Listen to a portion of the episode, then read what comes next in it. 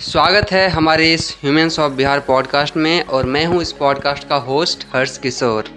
और इस पॉडकास्ट के माध्यम से आपको मिलाते हैं बिहार के कुछ ऐसे लोगों से जिनकी स्टोरी बहुत इंस्पायरिंग रही है और जो एक कॉमन लाइफ से एक एक्स्ट्रा ऑर्डनरी चीज़ें अचीव किए हैं, जिनसे आप बहुत सारी चीज़ सीख के आप भी अपने लाइफ में बहुत चीज़ अचीव कर आप अपने लाइफ में सक्सेसफुल हो सकते हैं।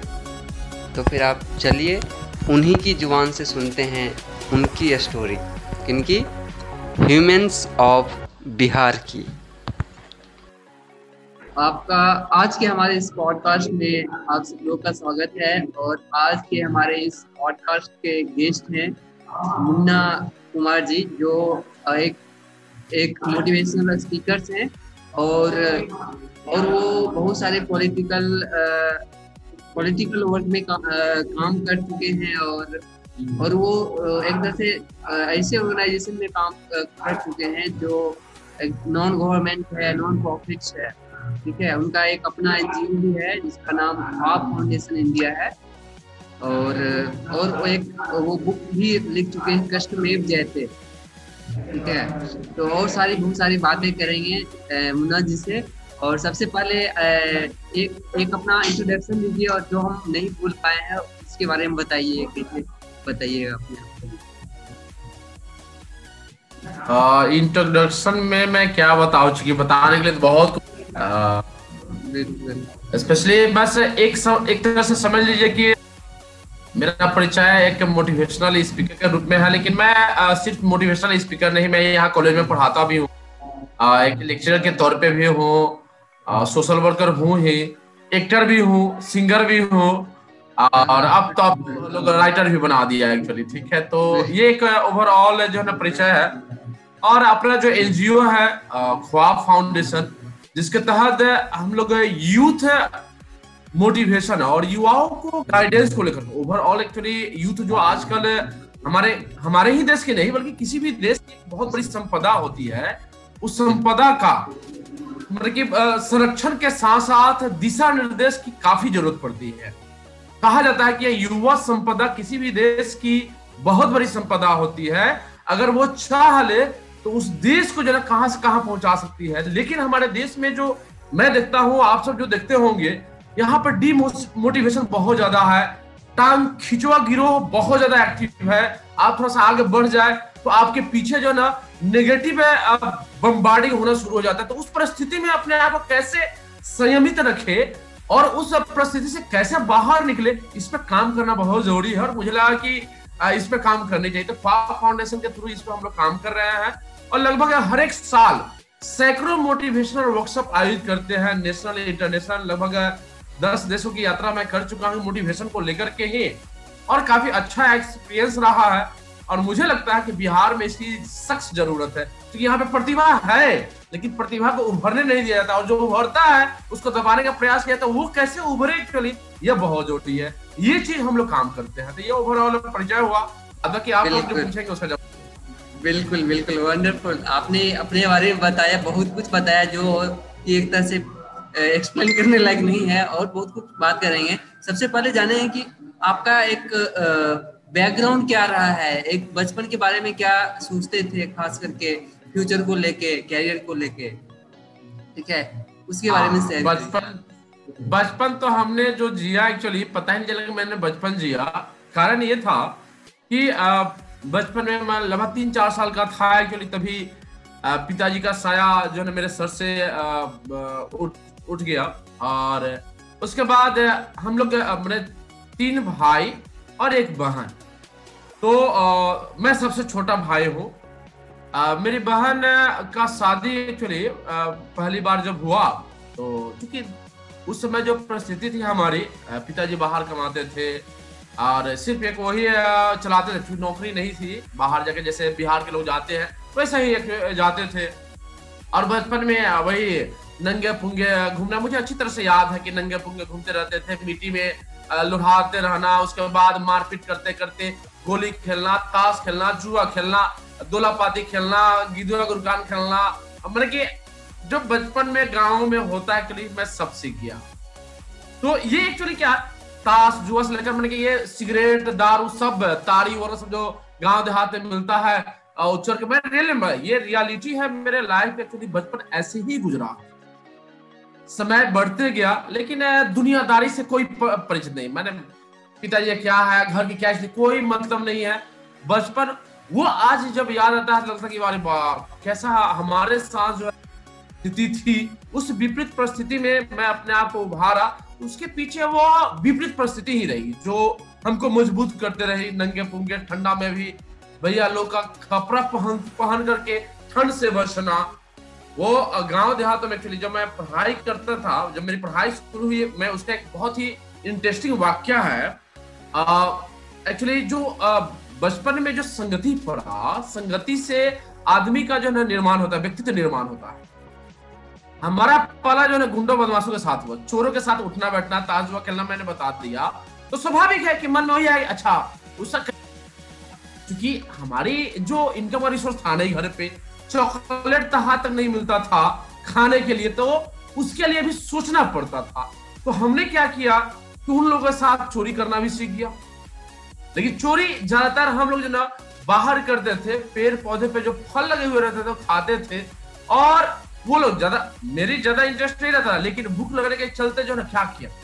ये सब करना पड़ता मैं घर में चोरी करना भी सीख गया जो पैसा चुराता था, मैं स्पष्ट में बता रहा हूँ, आगे पार्ले जी खरीदता था, कभी मोटन चॉकलेट मिला करता था यहाँ पे, आठ आना में, जिसके अंदर जो नारियल का बुद्धा जो है ना, लगा हुआ रहता। वो वो वो चीज़ जो है ना, मुझे अच्छी तरह से याद आ रही कि बचपन इस तरह से गुजरा हुआ, कभी पढ़ने के लिए बोला नहीं गया, यहाँ पर कारण पढ़ने में भी किताब, स्लेट और पेंसिल खरीदने पैसे लगते उसके पैसे नहीं थे।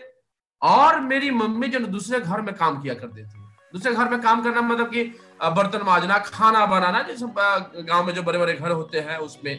और हम लोग वहीं पे खेलते थे, उनके बेटा बेटियों के साथ खेलते थे पेड़ पे चढ़ते थे फल फूल ये करके। कभी कभी जो बदमाशी चलो पिटाते मम्मी कभी नहीं मारी, मम्मी कभी नहीं पीट, मारी। तो घर पे जो ना बकरी था, बकरी चराना, उसका थोड़ा सा बड़ा हुआ तो एक गाय है, गाय चराना, दूध धोना, और मैंने जंगल में जा करके बाँस के पेड़ पे चढ़ करके पुलिया बनाना, उसकी पता तोड़ना और चढ़ करके जब फिर नीचे आ जाना मुझे अच्छी तरह से याद है कि ये चीज़ जो है ना, हमने जिया है। और आकर के उस गाय को सेवा करना पढ़ाई कुछ नहीं। और फ़िल्में देखना। शुक्रवार, शनिवार को साढ़े नौ बजे रात को फ़िल्म चलती थी तो टीवी में जा जा करके, छुप छुप करके पिटाते थे, भगाता था, फिर जाकर देखते थे। ये हमारी कहानी थी। सैटरडे को दो बजे नेपाल से फ़िल्म आती थी, उसके लिए जाते थे। यानी कि ये हमारी दिनचर्या बन गई थी। और फ़िल्मों में देखते थे ना अच्छी बुरी चीज़ें दिखाई जाती थी, दिमाग पर असर पड़ता था, अरे हीरो है, मार देता है, इसके साथ बड़ी एक इमोशन जो ना जुड़ते गया।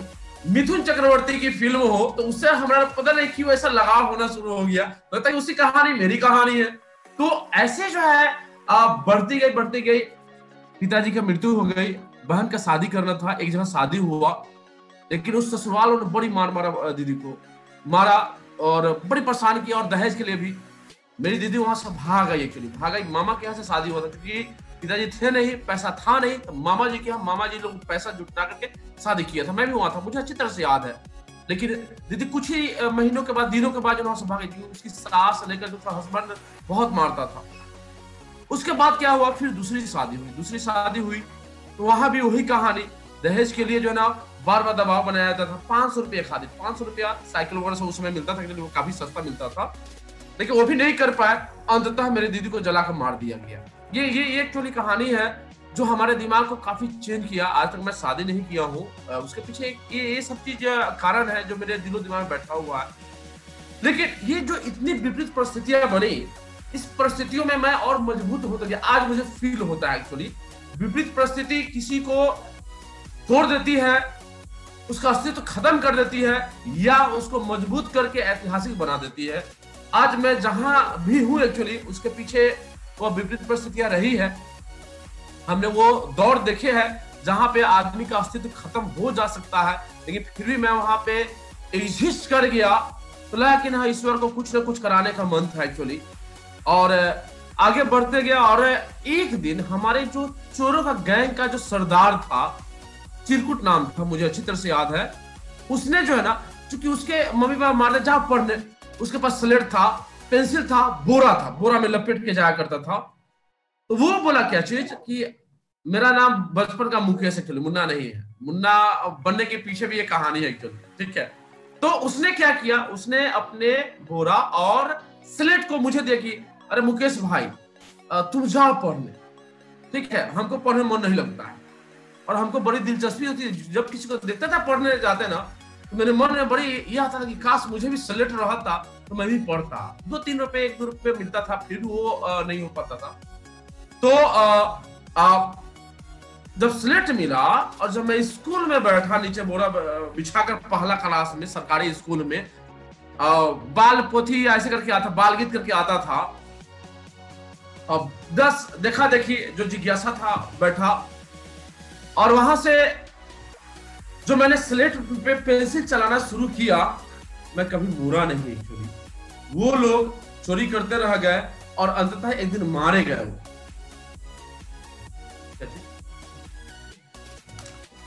एक सेकेंड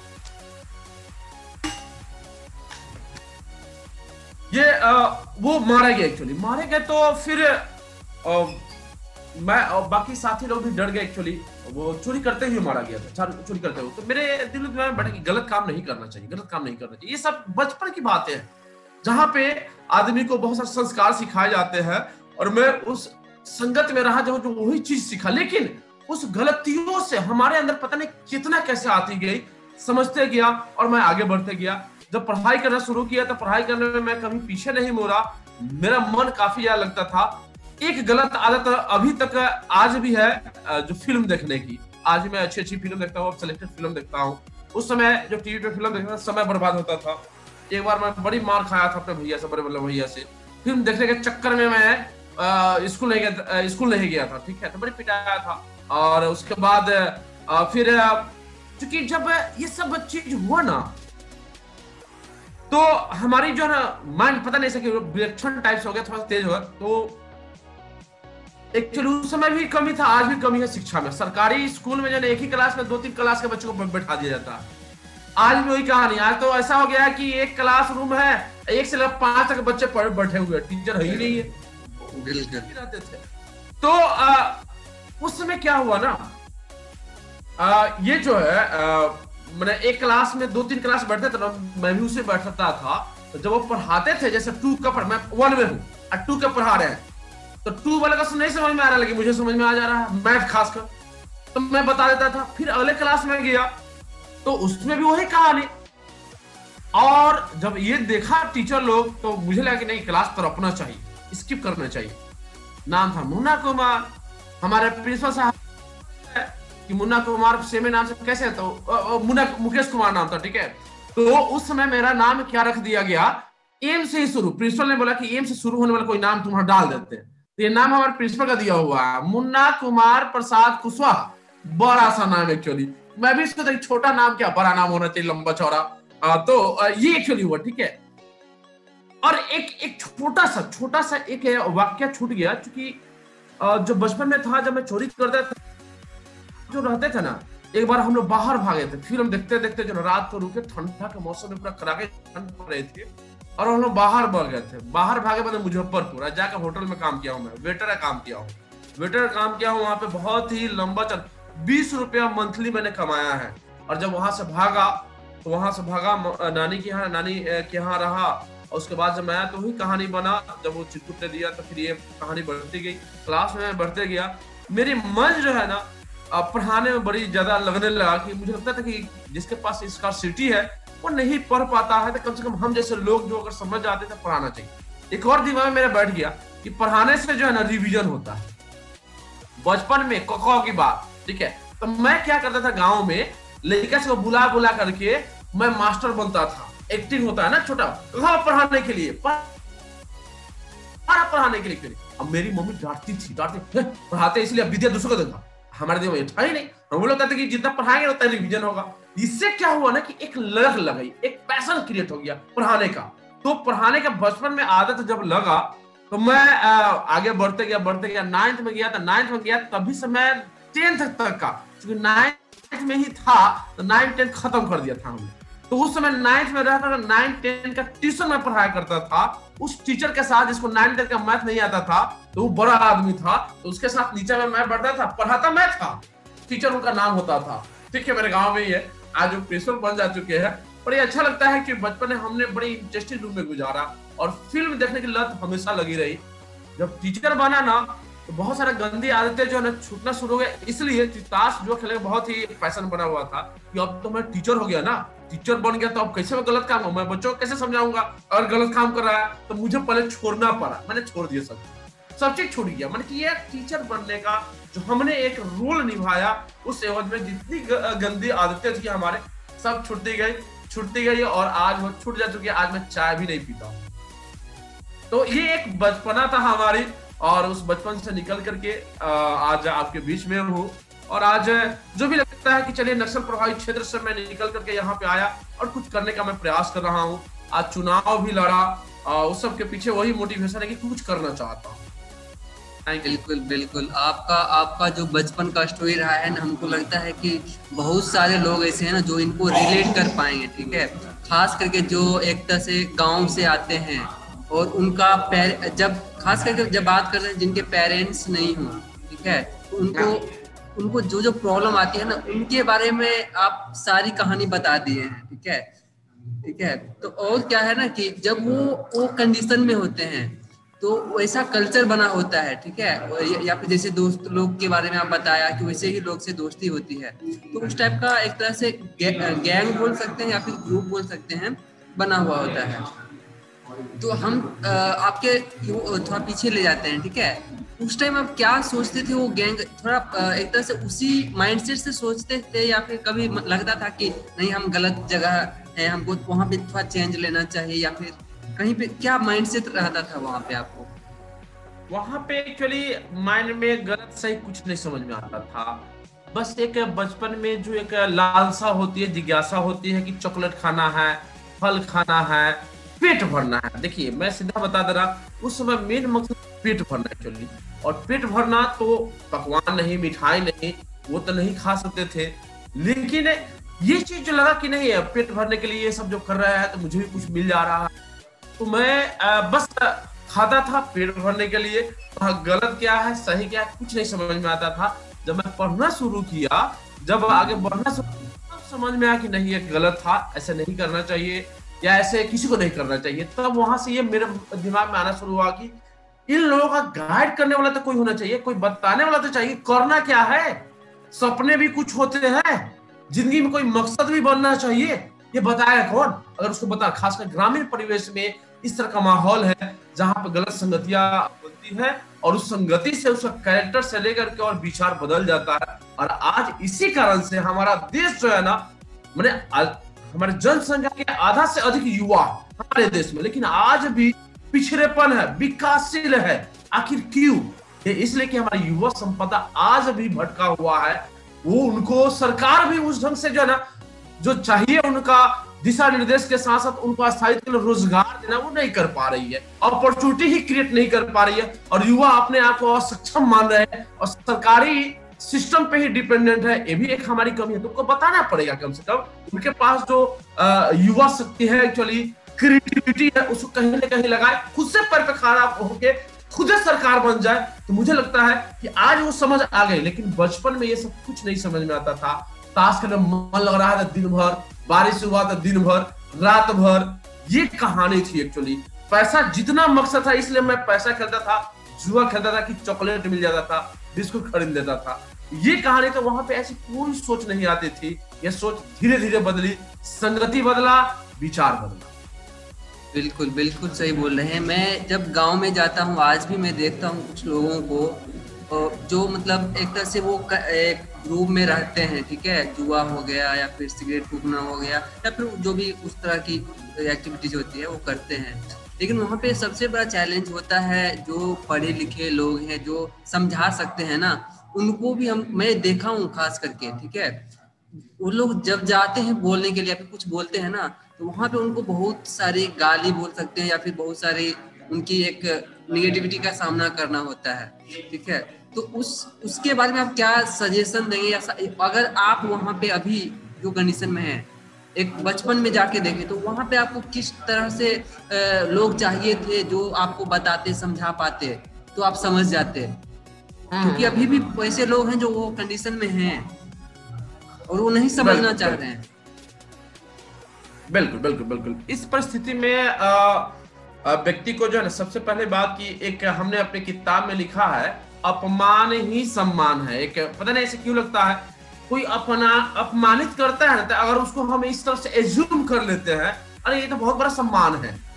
तो फिर उसके प्रति जो है ना नेगेटिव कमेंट्स नहीं आएगा। नेगेटिव विचारधारा नहीं आएगी और हम अपने काम में लगे रहेंगे। तो इस परिस्थिति में जब कोई आपके ऊपर किसी तरह से नेगेटिव कमेंट्स करता है, टांग खींचते हैं, या आपको बढ़ते देख उसके मन में ईर्ष्या आता है नेगेटिव विचार आना शुरू होता है तो वो बाधा उत्पन्न करना शुरू करते हैं। इस परिस्थिति में आपको बस इस चीज़ को समझना चाहिए, अरे आप आगे बढ़ रहे हैं, आप आगे बढ़ रहे तभी ना वो नोटिस कर रहा है। तो दो चीज़ होता है। एक तो वो, एक ये हो सकता है कि उसको जलन होगा कि अरे हमारे साथ रहकर ये आगे कैसे बढ़ जाएगा? अरे आपके लिए तो खुशी की बात है ना?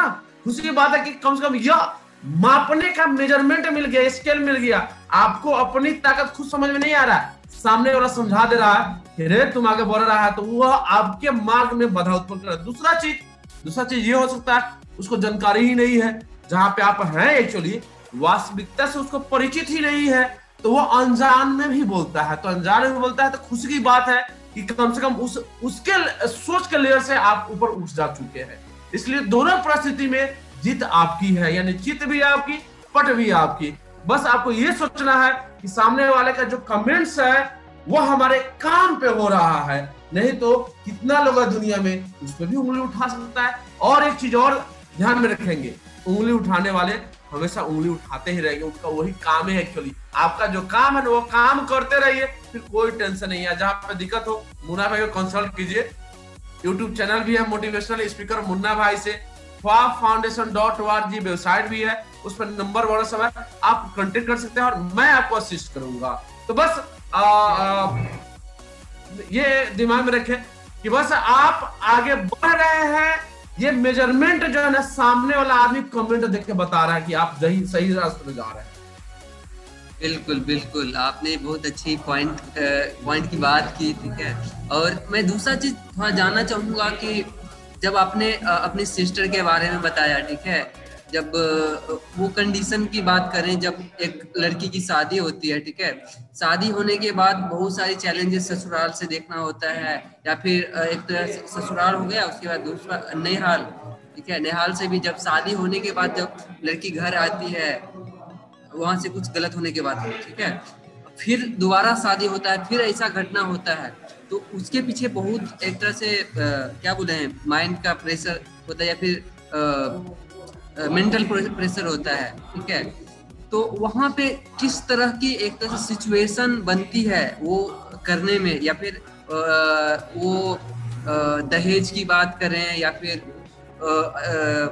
कभी कभी ऐसा भी होता है कि एक्स्ट्रा काम करने को बोला जाता है या फिर माइंड सेट बोल सकते हैं रुपया को रुपया को लेके ठीक है? तो आप उसके बारे में क्या सुझाव देना चाहेंगे या फिर क्या बोलना चाहेंगे? जो लोग इस टाइप से सोचते हैं बिल्कुल मैं मैं मैं इस परिस्थिति में आज दुनिया जो है ना चाँद पे जा चुकी है और आज भी अगर हम दहेज के बारे में सोचे जात के बारे में सोचे धर्म के बारे में सोचे पढ़े लिखे लोग जो मैंने कहे जाते हैं समाज के लेकिन मुझे लगता है कि दहेज को प्रमोट करने में सबसे बड़ी भूमिका होती है। जो जितना पढ़ता है ना उतना ही उसके अंदर जो घमंड आ जाता है उसके अंदर उतना ही गुमान आ जाता है कि हम तो आई ऑफिसर बन हम तो इंजीनियर बन गए। चला उसके मतलब बोले लगना शुरू होता है, कितना लाख कितना लाख अच्छा एक गाड़ी भी चाहिए। गाड़ी चाहिए। अरे हृदय यार। मैंने इन लोगों ने जो है ना, मैंने पूरी तरह से समाज को बर्बाद कर रख दिया पढ़ा लिखा लोग, कथित लोग, कथित पढ़े लिखे लोग। लेकिन मैं लड़कियों का खासकर सजेस्ट करूँगा लड़कियों की भी कम भागीदारी नहीं है। अरे भाई आप अपने को मज़बूत करें। देखिए मैं मैं लव मैरिज का मैं पक्षधर हूँ मैं बता दू स्पष्ट। लेकिन कब सफल हो जाते हैं इससे दहेज भी खत्म होगी जाति प्रथा भी खत्म होगी धार्मिक उन्माद फैलाने वाले लोग है ना उसके मुँह पे भी चमाटा होगी। लगता है और इससे जो है ना सबसे बड़ी बात है कि प्यार मोहब्बत के दम पे जो दुनिया बसती है वो काफ़ी मैंने बेहतर सुखमय होती है जो मुझे समझ में आता है ठीक है? लेकिन वो भाग कर कभी नहीं। वो भाग कर जब मैं उसको गलत मानता हूँ। अरे, पहले समाज के सामने, अरे, कानून भी बन गई है। तो मिस यूज़ ना हो एक्चुअली दहेज प्रथा को खत्म करने में एक बहुत बड़ी भागीदारी हो सकती है युवाओं की, कि युवा जो है ना, अपने आप को असक्षम मानते हैं। एक गार्जियन की भी कमी है। गार्जियन लड़कियों को पढ़ाना नहीं चाहते हैं और जब पढ़ाते हैं तो हायर एजुकेशन प्राप्त कर लेते हैं तो उसके लिए हायर एजुकेटेड यूथ को खोजना पड़ता है तो उसके दाम भी ज़्यादा होते हैं। तो मैंने ये सब जो है समाज को काफ़ी नीचे ले जा रहा है। तो मैं कहूँगा यही चीज़ कि गार्जियन गार्जियन पहले अपने बेटियों को जो ना हायर एजुकेशन प्राप्त कर, उसे जॉब दिलवा दे। और लड़कियों को स्वतंत्रता दे कि वो अपने लायक जो ना, लड़के अगर ढूंढ लेते, किसी भी कास्ट का, किसी भी जात का हो, किसी भी धर्म का हो तो उसको जो ना ये दबाव ना हो कि हमारे जात में ही ऐसे वैसे लड़के से ही कर ले वैसे नहीं होनी चाहिए। इससे दहेज प्रथा खत्म हो सकती है कम की जा सकती है। लेकिन समाज में आज भी पढ़े लिखे लोग आप देख लेंगे आसपास में जात को नहीं छोड़ते अपने जतों में शादी करते हैं। मैं इसका पसंद मैं अगर ऐसा कहानी आता है हमको सिर्फ़ बोल दे किसी भी धर्म में हो किसी भी जात में हो मैं शादी कराने रेडी कर सकता हूँ। ये एक्चुअली जो है ना मैं वहाँ पे ये सजेस्ट करूँगा इस मामले में कि हमारे युवा लोग कम से कम समान नहीं हो कि आपके दाम लगाए जाएँगे। आप एक बहुत बड़ी युवा धन हो, संपदा हो समाज और देश की। आप एक उदाहरण प्रस्तुत कर सकते हैं, इतिहास बना सकते हैं। हमारे बिहार के युवाओं में ही नहीं, बल्कि हमारे देश के अन्य राज्यों के युवाओं में बहुत प्रतिभा है। लेकिन छोटी छोटी बातों ने दबा के रख दिया है। तो हमारे युवा लोग को कम से कम जागरूक होकर के और इसे पहल करनी चाहिए। और भी है, उदाहरण बनते हैं, एक दो बनते हैं, लेकिन मुझे लगता है कि सामूहिक प्रयास होनी चाहिए, जिससे इस दहेज पर लगाम लगाए जा सकते और लड़कियों के ऊपर जो दबाव बनता है, उसके ससुराल में एक्चुअली वो न हो सके। आप चाहे ये सब घटनाएँ न के बराबर हो सकती है। तो युवा हमारे जागरूक हो समझे कि वो पढ़ाई कर रहे हैं तो तिलक दहेज के लिए ही नहीं, बल्कि एक सच्चे और अच्छे नागरिक बनने के लिए। और सच्चे और अच्छे नागरिक बनने का एक पहला एक कदम होता है, अगर शादी हो रहा हो, उसमें दहेज ना ले। हाँ दबाव ना, शिक्षा से लड़की का भी हक, मैं भी बोलता हूँ। अरे आप, मैं मैं मैं उदाहरण मैं बताता हूँ। एक लड़के, लड़की का शादी हो रहा था तो वहाँ पे मैंने पहल किया बिना दहेज पता है, वो लोग चार लाख मांग रहा था, ये लोग दस लाख का आप सामान दे रहा बताइए। मैं इसको अच्छा मान? है तो दे रहा है? चार लाख दबाव में। भले कम पैसा है इसके लिए, लेकिन दहेज कहलाता। लेकिन अब जो है ना, जब गार्जियन दे रहे हैं शिक्षा ठीक है, लड़का डिजर्व करता है। और इसके घर वाले भी खुश है चले कम खुदे से पहल आया है कि हाँ हम दहेज नहीं लेंगे। आपको जो लड़को देना है, दीजिएगा, कोई दिक्कत नहीं है। मुझे भी ये बहुत अच्छा लगा। अरे, शिक्षा से देने दीजिए ना, कोई भी गार्जियन कोई भी लड़की का जो बाप है, अपने लड़की को दुखी रखना नहीं चाहेगा, वो सामान कम नहीं देगा, इस बात का ख्याल रखिए। और मुझे लगता है अगर आप पहल करते हैं तो आपको जो है ना, बहुत प्यार मिलेगा, बहुत मान सम्मान मिलेगा। और आप एक इसे आने वाली जनरेशन के लिए उदाहरण प्रस्तुत कर। जी। बिल्कुल बिल्कुल। जब ये दहेज की बात करते हैं ना और रिलेशनशिप की बात करते हैं तो एक चीज़ और खुल के आती है कि जब शादी के टाइम लोग एक तरह से लड़की ढूंढते हैं या फिर लड़का उनका पहला एक तरह से प्रेफरेंस होता है कि वो काम एक तरह से काम नहीं कर रही हो या फिर खास करके प्राइवेट जॉब हाँ। नहीं कर रही हो ठीक है? तो पहला प्रेफरेंस होता है। क्यों क्यों ऐसा सोच है या फिर वो मेरे को पता नहीं मे भी उनको लगता है कि वो फैमिली बढ़िया से नहीं चला पाएगी घर नहीं संभाल पाएगी खाना नहीं बना पाएगी ठीक है? तो इस टाइप की माइंडसेट है वहाँ पे अभी भी। जबकि अभी खाना बनाने की बात करें तो अभी तो ऑनलाइन डिलीवरी और ऑनलाइन सब कुछ हो जा रहा है। फिर भी अभी एक तरह से माइंडसेट वही है। तो हम यहाँ पे क्या एक आपका क्या विचार है वो, वो उसके, उसके उसको लेके? क्योंकि जब तक वोमेन और मेन दोनों काम पे नहीं आए ठीक है तब तक हाँ। एक तरह से परसेंटेज बहुत कम रहेगा ठीक है प्रोडक्शन में। तो हमको जुड़ के काम करना होगा। बिल्कुल बिल्कुल एक चीज़ जो है देखिए अब अब अब जो है ना जमाना बदलते जा रहा है। अब खाना बनाने की पढ़ाई होती है। अभी गार्जियन लोग समझते हैं खाना पढ़ाई होती है। लड़का हो या लड़की खाना बनाने की कोई बाध्यता नहीं होनी चाहिए लड़की बनाएगी या लड़का बनाएगा। अरे जिसको आ गया परिवार है तो यहाँ पे अगर जो लोग चाहते हैं कि हमको कामकाजी लड़की नहीं चाहिए, ये उनकी बहुत ही निचली सोच एक्चुअली मैं रिले बता दूँ, मैं बार बार बोल रहा हूँ दुनिया चाँद पे जा चुकी है और अभी हम धरती के लायक ही नहीं बने हैं। चाँद पे क्या सोचेंगे? ठीक है? तो यहाँ पे अगर वो काम कर रहे तो देश के आर्थिक बढ़ोतरी में उनका योगदान हो रहा है और खाना बनाने वाले और पढ़ के आ रहे हैं, उनके द्वारा बने बनाए मिल जा रहे तक दिक्कत क्या है आप कमाइए और खाना उधर से मंगाइए। इससे क्या होगा? इधर में जो है ना, एक तो दबाव जो रहता है लड़कियों पे, वो कम हो जाएगी। जो समय खाना बनाने पे लगता है, अगर वो काम पे देती है एक उदाहरण के तौर पे मैं बता रहा हूँ, दो घंटा, चार घंटा अगर समय देते, और वह काम पे देगी तो स्वाभाविक है कि देश की आर्थिक आर्थिक मजबूती में उनका योगदान होगा।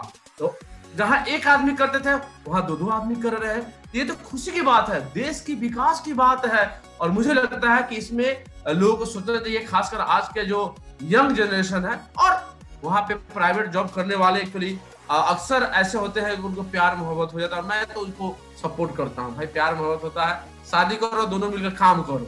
हाँ और ये ये ये मैं खुल के बोल रहा हूँ पब्लिक प्लेटफॉर्म है, और ऐसे मैं कितने लोग, लेकिन वही मैं बोल रहा हूँ कि नाबालिग रहते हुए अगर एक कदम बढ़ाते हैं तो मैं उसका पुरजोर विरोध भी करता हूँ, ऐसा कभी नहीं होना चाहिए। सफल हो जाओ और इस फ़ील्ड में जाओ और दहेज प्रथा से लेकर जाति और ये जो एक दकियानुसी सोच है कि लड़कियाँ काम करने वाली ना हो, तभी जाकर बहू बनाएँगे।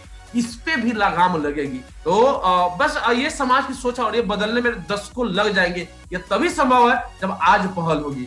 नहीं तो फिर जो है ना, ऐसा ही दकियानुसी सोच बदलते रहेगा और देश अपना एक अरब से ज़्यादा जनसंख्या फिर भी विकासशील और पिछड़ा ही रहेगा। कारण की हमारी सोच जो है ना काफ़ी बैकवर्ड है।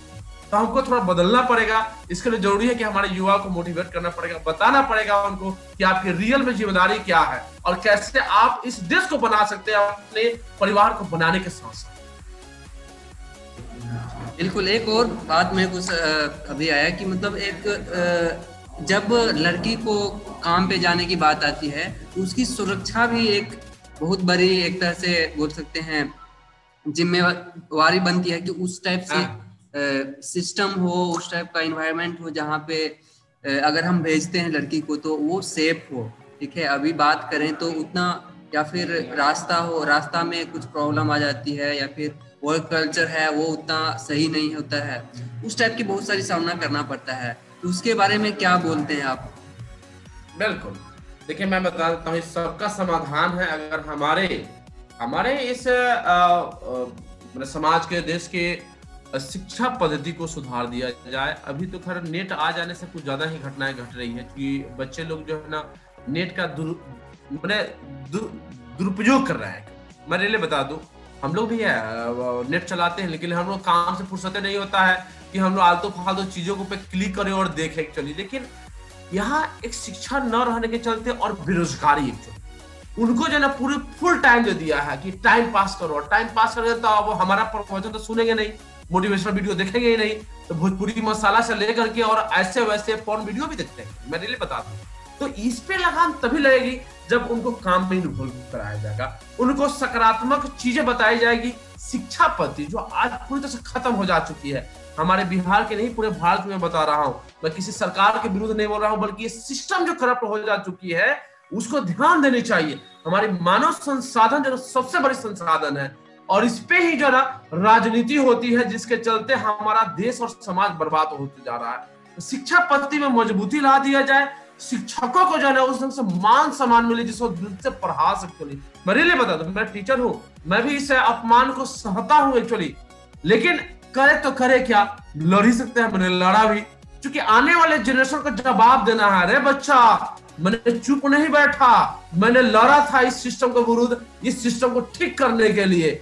इसलिए हमने लड़ा भी। तो हमारे युवाओं में थोड़ा सा जो है जागृति आनी चाहिए सिस्टम को बदलने के लिए, खासकर शिक्षा के क्षेत्र में। अगर ये हो जाता है तो आप जब बोल रहे हैं कि लड़कियाँ असुरक्षित रहती है, सोच बदल जाएगी। मैं रियली बता दू, सोच बदल जाएगी।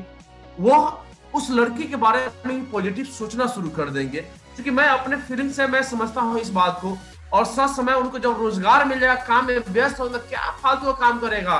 समाज में प्रतिष्ठा अगर मिलने शुरू हो ना तो भूलकर भी गलती नहीं करेगा क्योंकि मैंने सीखा है चीज़ को कि जब आ, अच्छा सर जी सर जी प्रणाम सर प्रणाम सर बच्चे लोग जब करना शुरू करते हैं तो हम जो है ना कभी शिखर नहीं खा सकते हैं कभी सिगरेट नहीं पी सकते हैं मैंने जो गंदी आदतें हम नहीं कर सकते हैं तो ये चीज़ जो है ना हमारे युवाओं को मिलना चाहिए लेकिन समाज में जो है ना बहुत सारा नेगेटिव कमेंट्स आता है उस तरह का माहौल नहीं है जिसके चलते लड़कियाँ असुरक्षित फील करेगी और हो भी रहा है। बहुत सारी घटनाएँ हो रही। काफ़ी दुख होता है। हमारे इस ज़िले में अभी देखा हूँ एक न्यूज़ पेपर में गैंग रेप की और बड़ी बड़ी घटनाएँ घटी है।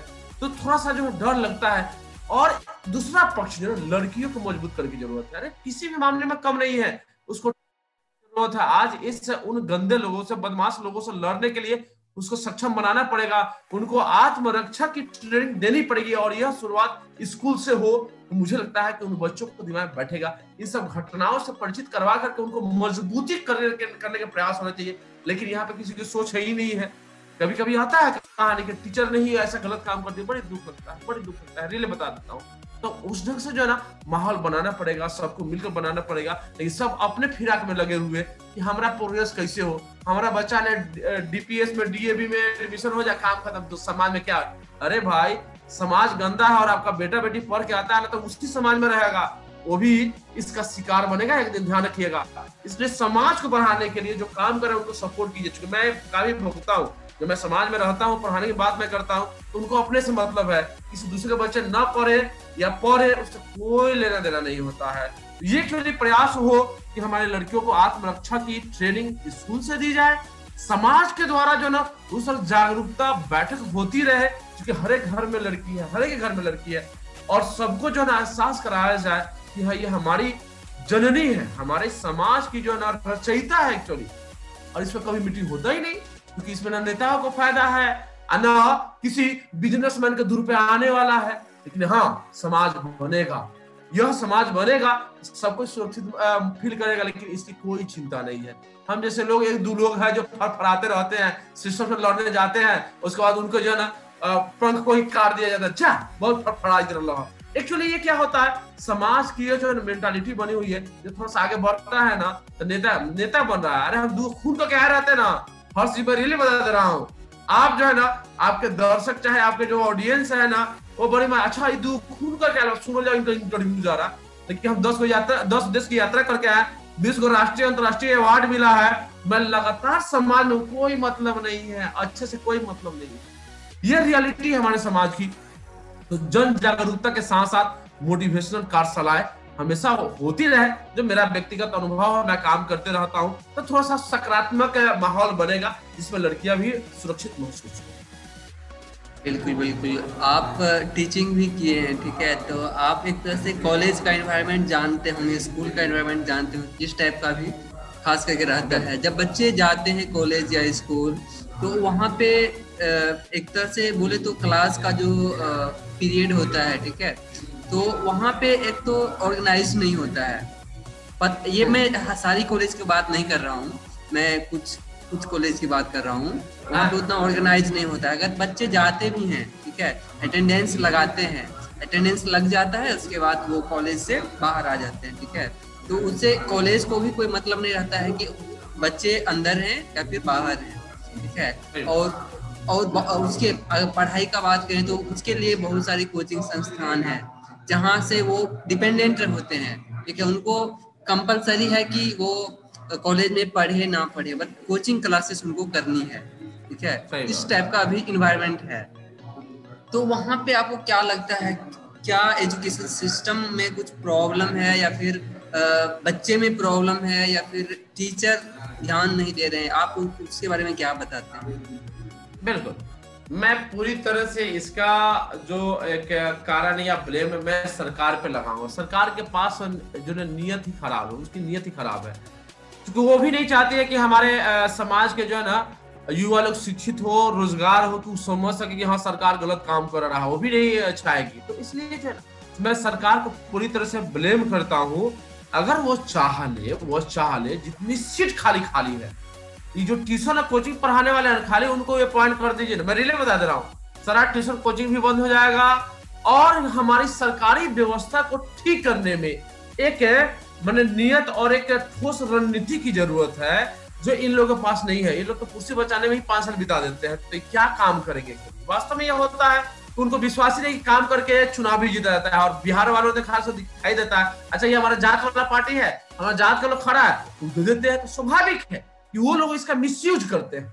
मिसयूज करके और वो उसके भविष्य को बर्बाद करते हैं, बच्चे के भविष्य को बर्बाद करते हैं ठीक है? ये सारी चीज़ें जो आप बता रहे हैं ना स्कूली सिस्टम की, ये पूरी तरह से करप्ट करप्ट हो चुकी है। इसमें हमारे जो नेताएँ हैं, आका लोग हैं, उनकी एक बहुत बड़ी योगदान है। वह गरीबों को लूटते हैं, अपने बच्चों को कैम्ब्रिज और ऑक्सफोर्ड विश्वविद्यालय में भेज देते हैं। उनको यहाँ के सिस्टम की पूरी पता है कि असलियत इसलिए वो अपने बच्चों को यहाँ पढ़ाते भी नहीं है और पढ़ाते भी है तो प्राइवेट में पढ़ाते हैं। उनके बच्चों को भी नेसेसरी करनी चाहिए कि सरकारी स्कूल में ही पढ़ाए और ये आवाज़ हमारी जनता को उठानी चाहिए लेकिन जनता भी कमज़ोर है। कमज़ोर इसलिए है कि भाई उसी पार्टी का वोट देता है, उसी पार्टी का झंडा होता है तो उसके विरुद्ध बोले तो बोले कैसे? अरे भाई, आपको अपने लिए आवाज़ उठाना, आपने जिताया है तो ये तो अच्छी बात है कि आपके पार्टी के लोग हैं, आप बोलेंगे, आपके बात को मानेंगे? ये बोलेंगे नहीं। कहीं नेताजी गुस्सा गए तो गुस्सा कहीं टेंडर ना मिले। कहीं गुस्सा गए तो कहीं मैंने जो हमारा एक पैरवी उर्वी कभी कभी होता है, वो भी ना हो। ये डर ने जो है ना, और इसका यूज़ उठाता है मिस यूज़ करता है नेता लोग। खूब अच्छी तरह समझता है कि हमारी जनता और हमारे जो कार्यकर्ता है क्या चाहते हैं, वो चाहते हैं जो असलियत में वो बोलेंगे नहीं और नेता लोग वो चाहेंगे नहीं।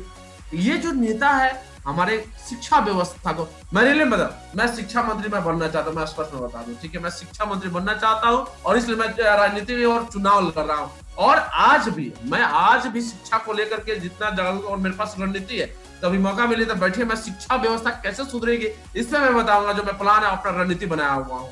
तो ये एक्चुअली क्या है कि युवाओं को भी मौका मिलना चाहिए पढ़े लिखे लोगों को भी नेता माने लोग सिर्फ़ गुंडे बदमाश अपराधी और, और बलात्कारी को ही नेता ना माने और जिसके पास पैसा है, धन बली है, वो जो वोट खरीद रहे हैं, उनको नेता ना माने, लेकिन इसको आने में दस को लग जाएँगे। हम लोग ऐसे छटपटाते छटपटाते जो ना बूढ़ा हो जाएँगे रिटायर्ड हो जाएँगे, और फिर हम, हमारे सामने दो मर्डर करने वाला नेता बन जाएगा और मंत्री बन जाएगा। ये हमारे समाज की भी एक बहुत बड़ी विकृति है, जिस पर लोगों को समझना चाहिए। और आप जैसे युवा लोग, हार को लेकर के आप युवाओं का जो एक संगम बना रहे हैं। मुझे अच्छा लगा आपका साइट मैंने देखा है। बड़ी अच्छा लगा है कि आप इतना अच्छा प्रयास कर रहे हैं। मैं विश करता हूँ कि आपकी जो ये प्रयास हो रियली में आगे और दिन दुनी रात चौगुनी तरक्की करे और आप युवाओं को ऐसे ही मोटिवेट करते रहे उनके विचार को जानते रहे। मे भी हो सकता है कि मेरी बातें किसी के दिमाग में अगर क्लिक कर जाए तो हमारे बिहार को बनाने के लिए दौड़ जाए। मे भी किस, एक युवा ने अगर दहेज लेने नहीं लेने का संकल्प ले लिया तो आपका ये इंटरव्यू लिए, लेना और मेरा यहाँ बक बक, एक घंटा बकना सफल हो जाएगा। मैं रियली बता दे रहा हूँ कि हमारे समाज की जो सिस्टम व्यवस्था शिक्षा व्यवस्था ही नहीं हेल्थ सिस्टम से लेकर के और पंचायती राज सारी करप्ट हो जा चुकी है। मैं रियली बता दे रहा मैं तो खिन्न हो चुका हूँ। मैं किसका मर्डर करूँ? बताइए ना। किसका मर्डर करूँ? तो मर्डर करने से बेहतर है कि मैं यहाँ पर लड़ू लड़ के मैं खुद मरूँगा कि आने वाले जनरेशन का आँख खुले कि कम से कम लड़ते लड़ते एक लड़का तो मरा। भगत सिंह ने काम किया। आज कोई भगत सिंह नहीं चाहता। लेकिन मैं चाहता हूँ मैं भगत सिंह का रोल अदा करूँ। लेकिन लड़ूँगा इस सिस्टम से। लड़ूँगा। वो मुझे मार दे फांसी पे चढ़ा दे।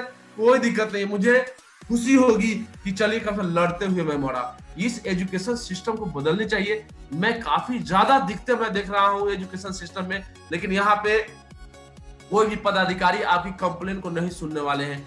नेता तो खैर वीआईपी है उसके तो खैर आप आ, कोई जवाब ही नहीं मिलेगा। सारा जो ना जो जुड़ा हुआ है नीचे से लेकर ऊपर तक सारा करप्ट हुआ है। एक स्टाफ जो माँगता है आप कॉलेज में या स्कूल में आप एडमिशन कराइए एजुकेशन एग्जामिनेशन के समय फॉर्म भरिए। आप ऊपर से पैसा ना देंगे तो काम नहीं होने वाला है। मैं देखता हूँ खुलेआम देखता हूँ। पढ़े लिखे लोग ज़्यादा जो है ना शिक्षा को बैठा चुके हैं। कि पढ़े लिखे लोग जो है ना, उन अनपढ़ और जाहिलों से ज़्यादा खतरनाक है, जिनको कुछ जानकारी नहीं है। मैं रियली बता दू, आज हमारे समाज को, देश को अगर डर है तो इन पढ़े लिखे लोगों से है ये जाहिलों से है अनपढ़ को मैं सैल्यूट करता हूँ तो वो इनोसेंट लोग हैं। उनको नहीं पता है कि हमारे बच्चे का भविष्य क्या होगा, हमारे समाज का स्वरूप क्या होगा। तो एक एक जुन के पेट भरने के लिए, रोटी के लिए जो रात रात दिन मेहनत करते हैं। लेकिन यहाँ पे जो पढ़े लिखे जो पदाधिकारी, जो कुर्सी बैठे हुए ना, वो कैसे लूटे, इसकी प्लानिंग बनाते हैं। तो ऐसे लोगों को भी दूर करना है, जिससे हमारे इस एजुकेशन सिस्टम बदल जाएगी। तो आपके लिए जितना भी समस्या बता रहा सबका समाधान मिल सकता है। ये मेरा अपना अनुभव हम जैसे चोर चूहा डाकू जब बदल सकते हैं तो ये कहाँ से कहाँ जा चुका है? सबको सुधारा जा सकता है। कुछ ज़्यादा नहीं नहीं बहुत पॉइंट वाली बात कही आपने। और खास के सिस्टम में पॉलिटिकल तो आती ही है। लेकिन जब बात करते हैं पर्सनल लेवल पे तो क्या प्रोफेसर को ये सिस्टम पे ध्यान नहीं देना चाहिए? सिस्टम तो बाद की बात है। पर्सनल लेवल पे जब बात करते हैं जब उनके बच्चे आते हैं तो आपने बोला कि उनको प्राइवेट कॉलेज या स्कूल्स में डालते हैं। वहीं पे वहाँ पे उनका क्या रीजन होता है? पता नहीं, ठीक है? लेकिन वहाँ पे उनको ये भी तो सोच हो सकती है ना कि हाँ मेरा क्या फ्यूचर है? ठीक है, मेरा फ्यूचर मतलब उनका जॉब के लिए तो नहीं हो जाता है कि जॉब हो जाए, उसके बाद रुपया आते आते रहे, ठीक है? लेकिन वहाँ पे एक पर्सनल फ्यूचर भी होता है ना कि हाँ हम अपने लाइफ में क्या कर रहे हैं, ठीक है? क्योंकि हाँ रुपया आ रही है, सही है आप जॉब कर रहे हैं, लेकिन पर्सनल लेवल पे आपको क्या मिल रहा है उनसे, ठीक है? तो वहाँ पे उनको डिससेटिस्फैक्शन भी होता होगा ना कि हम लाइफ में क्या कर रहे हैं, नहीं कर रहे हैं। तो ये पॉलिटिकल चीज़ में बोल पॉलिटिकल में आती है या फिर कहीं पे सिस्टम का प्रॉब्लम की वजह से ऐसा हो रहा है? या फिर कोई उनको बताने वाला नहीं है, ऐसा भी हो सकता है अगर। हाँ मैं मैं इसका जो है ना देखिए भी है और उनके अंदर नैतिकता पूरी तरह से मर चुकी है, इस बात को मान लीजिए। नैतिकता खत्म हो जा चुकी है हमारे समाज से और जो शिक्षक गण है, अगर उनको सुरक्षा मुहैया करा दिया जाए मतलब कि पेंशन भी खत्म है, अब अब तो खैर नियोजन पे आ गए हैं लोग। बस इतना महीना तक काम कीजिए और हटिए, चलते बनिए। सरकार ने पूरी नौकरी को नियोजनवाद में कन्वर्ट कर रख दिया है तो स्वाभाविक है कि उनको जो ना असैटिस्फेक्शन मिलेगा असंतोषी मिलेगा पता नहीं अगले पल अगले पल क्या होगा, उनको डरा धमका के रखा जा रहा है कि तुम सिस्टम के विरुद्ध कुछ नहीं बोल सकते भी नहीं बोल सकते ये जो है ना प्रोटोकॉल निकाल दिया है। बंदा मैंने क्या कहे? मैंने हम गलत काम करे। लेकिन तुम एक शब्द भी ना बोलो। तो स्वाभाविक है कि उनके अंदर जो है ना असंतुष्टि पैदा होगी, रोष पैदा होगा, क्रोध पैदा होगा। इस परिस्थिति में वो बच्चों को कैसे पढ़ाएँगे हमको बता दीजिए। इसलिए मुझे लगता है कि यहाँ पे एक इस, हमको तो लगता है शिक्षा व्यवस्था को अलग बोर्ड बना देना चाहिए। अलग बोर्ड बना करके उसको जो है ना, क्योंकि यह, ये ये अनपढ़ जाहिलों को शिक्षा मंत्री बनाने का कोई हक नहीं। उसका मत बनाइए ये वहाँ से खत्म ही कर दीजिए। अगर बनाते भी है तो इसका एक अलग बोर्ड हो, जैसे हाई कोर्ट है। हाँ ये जो हमारा कोर्ट है ना, अलग है। कानून मंत्री है, लेकिन हाई कोर्ट जो चाहेगा, वही करेगा। कानून मंत्री है, ठीक है। शिक्षा मंत्री हो, लेकिन शिक्षा बोर्ड के अलग कर दिया जाए तो मुझे लगता है कि बहुत सारे उनका जो हस्तक्षेप होता है ना, वो उससे बचेगा। और यहाँ पे जो हाईली क्वालिफाइड लोग हैं, उनको बोर्ड में रखा जाए तो मुझे लगता है कि वो लोग जो रणनीति बनाएँगे और पूरी जनता से जो है जो पढ़े लिखे लोग हैं, उनसे सजेशन लेकर के अगर काम धाम हो, रणनीति बने तो मुझे लगता है कि अंतिम जन का कल्याण हो सकता है। एक दलित, मैं रिले बता दे रहा हूँ, मैं दलित की बात कर रहा हूँ। पुराने जमाने में मैंने ये हमारे जो स्वतंत्रता आंदोलन चल रहा था, उस समय भी दलितों का ऊपर जो अत्याचार होता था, आज भी होता है। और मैं, बच्चे जो है ना, एकदम भटक जाते, एकदम भटक जाते हैं। क्योंकि वो अपने कमाने के लिए ही उनका मैंने पेट भरने के लिए वो चूहा मारता है, चाहे मजदूरी करता है पढ़ कहाँ से पाएगा? तो वो गंदे काम भी करते हैं, गलत काम भी करते हैं, और इसका नेता फ़ायदा भी उठाते हैं। तो ये जो माहौल है जो व्यक्तिगत स्तर पे हमारे सरकारी कर्मचारियों का, खासकर शिक्षकों को, सरकार को चाहिए कि उनको अस्थायित्व प्रदान करे, उनको सैलरी में भी मैंने इतना दे जिससे उसको दूसरा काम ना करना पड़े। आज से 20, 25, 30, 40 साल पहले देखिए कहीं ट्यूशन था क्या? प्राइवेट स्कूल था क्या? नहीं था। आपके और हमारे पिताजी अगर पढ़े होंगे आप पूछ लीजिएगा। चालीस साल पचास साल पहले सर, सरकारी स्कूल के अलावा और कुछ नहीं सरकारी स्कूल पढ़ाई होते थे। वहाँ पे जो टीचर को गुरु का सम्मान मिलता था दर्जा दिया जाता था। लेकिन आजकल तो खैर वो अलग तरह का स्वरूप बन के आ गया है मेरे सामने। नैतिकता खत्म हो जा चुकी है। वो बच्चों को पढ़ाते है कुरम पूरा करते हैं वास्तविकता जो आप बता रहे हैं, ये वास्तविकता भी है। तो व्यक्तिगत स्तर पे, देखिए समाज से भी रहता ना, मैं रिले बता दे रहा हूँ, हम लोग तो फ्री पढ़ाते पैसा भी मिलता है, मैंने बच्चों को, मैं गाँव देहात पढ़ाता हूँ, फ्री पढ़ाता हूँ, दिलो जान से पढ़ाता हूँ। रिज़ल्ट बड़ी, एक रुपया उस वहाँ से इनकम नहीं है। गाली ही सुनना पड़ता है, अरे पढ़ाई ज़रूर कुछ ना कुछ फ़ायदा हो तो कमेंट अरे, उसको तो पैसा मिलता है खोले आप फिर भी वो लोग नहीं पढ़ाते हैं। तो इसका जो मुझे लगता है कि इन लोगों को सोचना चाहिए, कम से कम जितना भी पैसा मिल रहा है, कम से कम ईमानदारी से उन बच्चों को पढ़ाए, आगे निकाले तो कुछ का कल्याण हो सकता है। मैं तो व्यक्तिगत स्तर पे ही रिक्वेस्ट करूँगा इन लोगों से भी कि आप लोग जहाँ पे है, समाज सेवा मानकर ही काम कीजिए और ये सोच लीजिए सरकार जो है ना पूरी तरह से खत्म हो जा चुकी है। सरकार आपकी बात सुनने वाली नहीं है।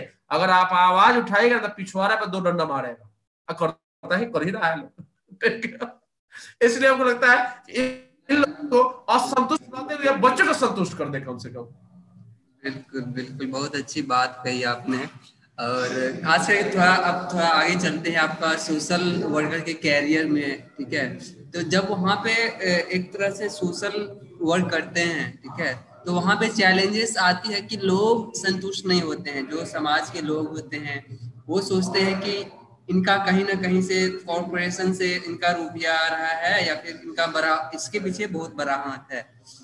आप सही भी काम करते हैं ना तो उनके पीछे उनका माइंडसेट कुछ अलग होता है।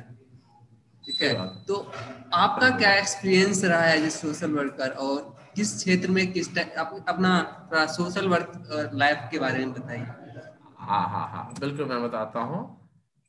एक मिनट ये जो सोशल वर्क की लाइफ है ना सब कोई नहीं जी सकता है। मैं कल जो अपने बुक का विमोचन करवाया हूँ और विमोचन कराने में बच्चों के ऊपर जो प्रेशर पड़ा था मैं अच्छी तरह से आ, समझ सकता हूँ। कुछ बच्चों ने मैंने उसको अच्छा नहीं समझा। लेकिन आजकल जो है आजकल बच्चों के लिए जो है ना पढ़ाई भी शुरू हो गई है। B S W M S समाज सेवा की पढ़ाई हो रही है। और ये पढ़ाई से उन युवाओं को खास कर जिनका पैशन है एक्चुअली कि हम कुछ करना चाहते हैं समाज सेवा में, उनको डिग्री भी मिल जा रही है जॉब अपॉर्चुनिटी भी मिल जा रही है। लेकिन लेकिन मैं बता देता हूँ, हमने कोई डिग्री नहीं लिया। या मैंने समाज सेवा की पढ़ाई नहीं की है। बस, हमने उस परिस्थिति को झेला और मैंने उस विपरीत परिस्थिति को कन्वर्ट कर दिया एक ऑर्गेनाइजेशन के रूप में, जहाँ पे मैं सोचता हूँ कि ऐसे बहुत सारी दिक्कतें होगी जहाँ पे हमारी ज़रूरत पड़ेगी समाज को। एक्चुअली जो है ना धन संपदा हो, परिवार हो, मोहब्बत हो, प्यार मोहब्बत हो, लेकिन ज़िंदगी में आगे बढ़ने कोई मकसद ना हो तो ज़िंदगी कोई महत्व नहीं रह जाता है। एक भिखारी भी सोचता है कि आज हमको इतना रुपया आ जाए तो वो प्रयास करता है, गाना गाता है तरह तरह की तरकीबें अपनाता है। उसके पास भी एक मकसद होता है कि मुझे आज का पेट भरने के लिए भीख मांगना है। लेकिन आजकल युवा जो है ना, वो पूरी तरह से मैंने दिशा भ्रष्ट हो जा चुके उनके पास कोई मकसद ही नहीं अरे, करना तो करना है क्या?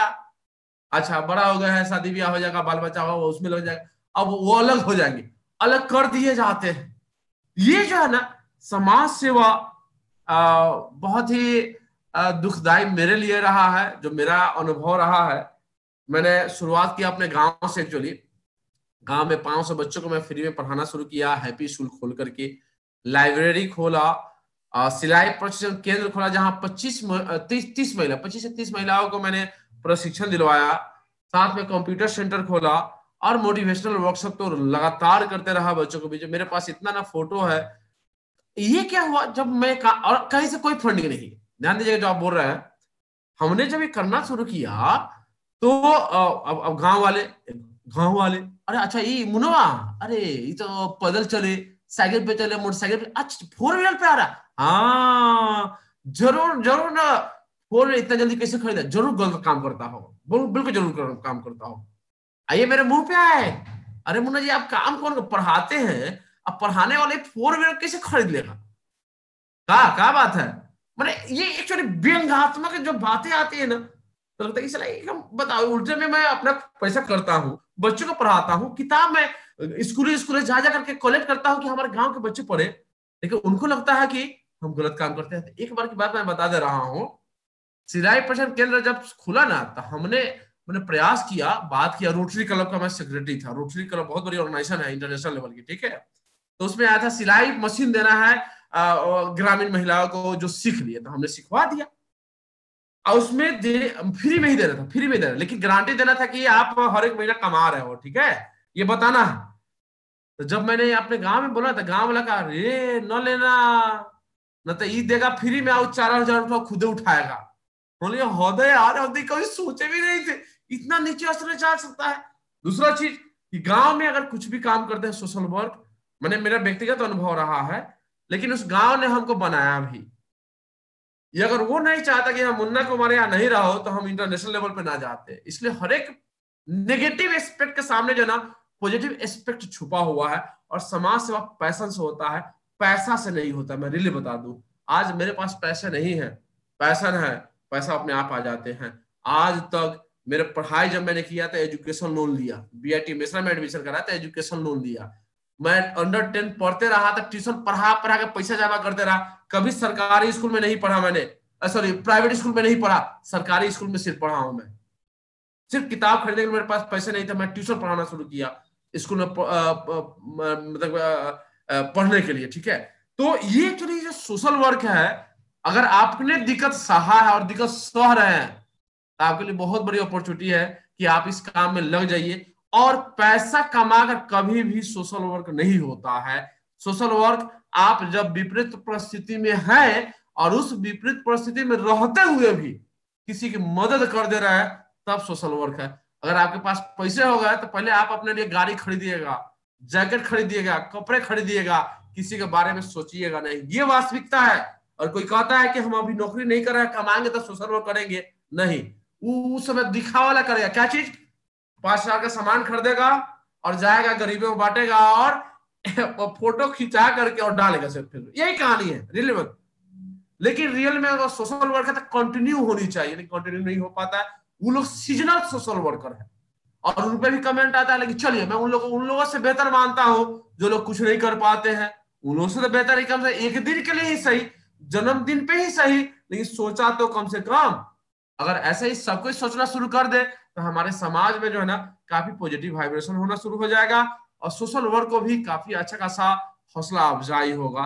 तो मेरा व्यक्तिगत अनुभव रहा कि मैं गाँव में लाइब्रेरी खोलने से लेकर के शुरुआत किया, आज मैं पल, आज पेपर में हर एक पेपर में मेरा फ़ोटो आया हुआ है कल कार्यक्रम को लेकर के, और पुस्तकालय निर्माण के लिए हम लोग कैंपेनिंग करने जा रहे हैं कि आने वाले जनरेशन के लिए कम से कम जो हमारी मिटती हुई धरोहर है, पुस्तकें वो खत्म होती जा रही है, उसको मैं जोड़ू ई लाइब्रेरी खोलू गाँव देहातों में, और वहाँ से मैं उन युवाओं को दिशा निर्देश करते हुए नेशनल इंटरनेशनल लेवल पे जाने का रास्ता मैं तैयार करूँ तो मुझे लगता है कि आ, मेरा अंतिम समय है और गुजर जाए इन लोगों के बीच में तो मेरे लिए मैं सुखद फील करता हूँ। मैं मरने की तैयारी कर रहा हूँ अभी। इसलिए इतना ज़्यादा काम कर रहा हूँ कि मेरे मरने के बाद लोग सुख समाहित करें मैं नहीं बता दू। मैं मरने को लेकर काफ़ी एक्साइटेड रहता हूँ कि गो, गो, गोली मार दे तब मैं काम करते हुए मर जाऊँ तब। लेकिन उससे पहले मैं इतना काम करना चाहता हूँ कि लोग जो है ना कम से कम उस कामों को देख देख करके कुछ आगे सोचे रणनीति बनाए और आगे बढ़े। क्योंकि समाज में सकारात्मक माहौल बनी रहे, जिससे आने वाले एक दशक नहीं, दो दशक नहीं, तीन दशक नहीं, आने वाले दशकों में मतलब परिवर्तन हो तो हो, लेकिन बीजारोपण आज होनी चाहिए। इसलिए हम जैसे लोग जो ना, दिलो जहाँ से काम करते रहते हैं, कभी सरकारी आया तो फंड नहीं लिया, दस, ग्यारह साल से लगातार मैं काम कर रहा हूँ, कमाता हूँ, लगाता हूँ, कमाता हूँ, लगाता हूँ, लोगों का सहयोग लेता हूँ, और आज हज़ारों युवाओं को जो है ना मेरा लिस्ट है मेरे पास हज़ारों युवा का वेबसाइट पे देख लीजिए मैं कितने लोगों को सम्मानित किया हूँ। हज़ारों युवाओं को सम्मानित किया हूँ। कल साहित्यकारों को चौदह साहित्यकार को मैंने सम्मानित किया। छुपे हुए वो जो जेम्स थे हमारे जो दबे हुए थे कोई जानता नहीं था। मैं उनको निकाला और मुझे बड़ी मज़ा आता है। आपने जैसे खोज निकाला पता नहीं मुझे आ, आपको कैसे पता चला लेकिन आपने निकाला मुझे भी अच्छा लगा कि हमारे जैसे और लोग भी है धरती पे जो खोज रहे हैं कि कौन अच्छा काम कर रहा है। तो बड़ी अच्छा लगा। और सोशल वर्क करे। और आपको, अगर आपको कष्ट नहीं हो रहा है कमेंट नहीं हो रहा है तो फिर जो है ना कहीं मज़ा नहीं आने वाला है। मज़ा खूब आता है। लोग अच्छा दिखाने के लिए है फ़ोटो खिंचवाया है? मेरे पास तो यह है, कोई फ़ोटो नहीं खिंचवाता था कुछ शुरुआती दर में। मुन्ना जी फ़ोटो खींच लो जाके हमारे फ़ोटो से पैसा निकाल ले वो तो हम ये भैया, ये पैसा कैसे निकलता है फ़ोटो खींचने तो बताइए ना, हमको तो पता ही नहीं है। ना मुन्ना जी, आप एनजीओ में फ़ोटो खींचते हैं, आप पैसा उठाते हैं। किसी ने भरते होगा। यही दिमाग बैठा हुआ है। अब ब्लैक को व्हाइट करते हैं लोगों की। हाँ ब्लैक मनी को व्हाइट कर और आज तक मेरे पास ऑफ़र बहुत है एक्चुअली आज तक मैं बता दू हर्ष बाबू कि मैंने आज तक कभी कहीं से भी उस जगह फंडिंग नहीं लिया हूँ जिसपे मुझे लगता है कि डायरेक्ट इतना परसेंट दे दीजिए इतना परसेंट रख लीजिए। खूब आता है खूब आता है मेरे पास। ठीक है? और आ, बस मैं अपने मन से दिल से काम करते रहा हूँ। और जब जैसे कोई कॉन्फ्रेंस करना शुरू किया छोटा सा रजिस्ट्रेशन फ़ी रख दिया तो लोग हाँ और लूटे का काम कर ले मुन्ना जी। हाँ मेरा मकसद वहाँ होता है कि इस बहाने अपने युवाओं को इकट्ठा करे, उनको बताए, भाई, जो आप आ रहे कम से अपने खर्च तो बियर कीजिए। आप अपने लिए क्राउड फंडिंग क्या होता है? क्राउड फंडिंग बहुत अच्छा माध्यम है अपने आप को सोशल वर्क बनाने के लिए। लोगों से मांगिए। आप अगर अच्छा काम कर रहे हैं तो लोगों से मैंने भी क्राउड फंडिंग किया है। करता हूँ और काम करता हूँ एक्चुअली तो ऐसे जो है ना मांग मांग के जो काम करेंगे ना, उसमें बड़ी मज़ा आता है, बड़ी मज़ा आता है। मैं रियली बता दू ये एडवेंचर है ज़िंदगी का, और इसका मज़ा सबको नहीं आने वाला है। हम जैसे और आप जैसे कुछ लोग हैं इस समाज में जो मज़ा लेते रहते हैं तो सोशल वर्क बनने के लिए आप, या आप है अगर सोशल वर्क तो मैं आपको सैल्यूट करता हूँ, और आप निराश ना हो। इसमें हमेशा से कमेंट आते रहते हैं और आते रहेंगे, और यही आपकी सफलता का राज है, और यही स्किल है कि आपके ऊपर कमेंट्स आ रहे हैं। बिल्कुल बिल्कुल। खास करके कुछ एडवाइस देना चाहेंगे आप जो खास करके सोशल वर्क में आना चाहते हैं? या फिर ऐसा पॉइंट हो जो उनको याद रहे इस कैरियर में आने से? बिल्कुल। एक एक चीज़ जो है ना मैं यही कहूँगा हमारे युवा जो भी कैरियर बनाना चाहते हैं इसमें एक तो पहले आप अगर ग्रेजुएशन करें तो सोशल वर्क में ग्रेजुएशन भी कर सकते हैं। और पीजी के साथ आप पीएचडी भी कर सकते हैं। ये एक प्रोफेशनल हो गया रास्ता। दूसरा रास्ता मैं चाहूँगा, मैं कहूँगा कि आप किसी न किसी ऑर्गेनाइजेशन जुड़ जाइए। और देखिए कैसे काम करता है। अच्छे ऑर्गेनाइजेशन में जुड़ जाइए। कैसे काम, वॉलंटियरिंग कैसे होता है, मेंबरशिप कैसे होता है, फंडेज कैसे होता है, कैसे बड़े बड़े कार्यक्रम को वो लोग ऑर्गेनाइज करते हैं, सीख जाइए। और मैं कहूँगा, आप अपना, अगर चाहते कि अपना पहचान कि हम बेहतर करना चाहते हैं, आप अपना भी खोल लीजिए। लेकिन अगर ये लगता है कि आपके विजन के अनुसार आप जो काम करना चाहते हैं, कोई ऑर्गेनाइजेशन करे तो आप साथ मिलकर काम कीजिए, एक टीम वर्क कीजिए। मुझे लगता है वहाँ से बहुत कुछ सीखेंगे। और ख्वाब फाउंडेशन इसके लिए ओपन है। आप इसके वेबसाइट पे जाए और इंटर्नशिप के साथ साथ वॉलंटियरिंग के साथ साथ जॉब के साथ साथ, इसमें सारा अपॉर्चुनिटी है। बस आपके अंदर पैशन हो और ईमानदारी हो। सोशल वर्क में मैक्सिमम बेमान लोग आते हैं, मैं भी बता जैसे राजनीति में जाता है, यहाँ पे आता है फंड को ब्लैक व्हाइट करने के लिए। और मैक्सिमम ऐसे लोग मिलेंगे, लेकिन मैं दिल से रिल कर रहा हूँ, यह एक अलग तरह का काम है, जो सबके बॉस की बात नहीं है। बिज़नेस कर सकते हैं, सोशल वर्क नहीं कर सकते, राजनीति कर सकते हैं, सोशल वर्क नहीं कर सकते हैं। और आप जो है ना, समाज में रहकर घर बना सकते हैं, लेकिन अनाथालय नहीं बना सकते। सबकी बस की बात नहीं है। बस वो कुछ लोग गिरे चुने लोगों की बात है। इसलिए हमारे समाज में अभी इंसानियत बची हुई है। ये सोशल वर्कर लोग जो है इंसानियत को बचा कर रखे ये हमारे हमारे सामने हज़ारों एग्ज़ाम्पल है, जिन लोगों ने सोशल वर्क के माध्यम से समाज की अस्मिता और इज़्ज़त को बचा के रखा है, नैतिकता को बचा के रखा है। और आप बस दिल खोल करके सॉरी किसी ऑर्गेनाइजेशन से जुड़िए। हम जैसे लोगों का अगर मदद की ज़रूरत पड़े, आप हमसे कंसल्ट कीजिए। मैं रिले में मुझे खुशी होगी कि आपको मैं किसी तरह से मदद कर पाऊँ और दिशा निर्देश कर सकूँ। बिल्कुल बिल्कुल। बहुत अच्छा आपने एक्सप्लेन किया कि जो कैरियर में आप बनाना चाहते हैं, एक एक तरह से सोशल वर्क वो, ये सब पॉइंट को ध्यान में रखें। और बहुत अच्छा लगा आपसे बात करके और आपकी बहुत सारी स्टोरी सुन के। उम्मीद है कि बहुत कुछ सीखने को मिला होगा, जो भी ये पॉडकास्ट को सुन रहे हैं। बहुत सारी मैं आ, मैं बोल सकता हूँ ढेर सारी। क्योंकि आपने एक तरह से आ, एक क्या बोले हर एक पॉइंट पे बात किया आपने। आपने एजुकेशन पे बात किया सोशल सोसाइटी पे बात किया गवर्नमेंट पे बात किया ठीक है? उम्मीद है कि बहुत कुछ सीखने को मिला होगा और कुछ ना कुछ हमको उम्मीद है कि लाइफ में इम्प्लीमेंट भी कर पाएँगे बहुत सारे लोग। और आपका बहुत धन्यवाद इस शो में आने के लिए। हाँ थैंक यू थैंक यू मुझे भी अच्छा लगा कि आप जैसे लोग कनेक्ट होने का और आप सब ऐसे हँसते रहे, मुस्कुराते रहे और जहाँ कहीं भी निराशा हो, मुन्ना भाई को याद कीजिए। मैं रियल बता दे आपके चेहरे पे मुस्कान आएगी और आइए, मैं आपको जादू की झप्पी दूँगा, घर बढ़ाइए मत। Thank you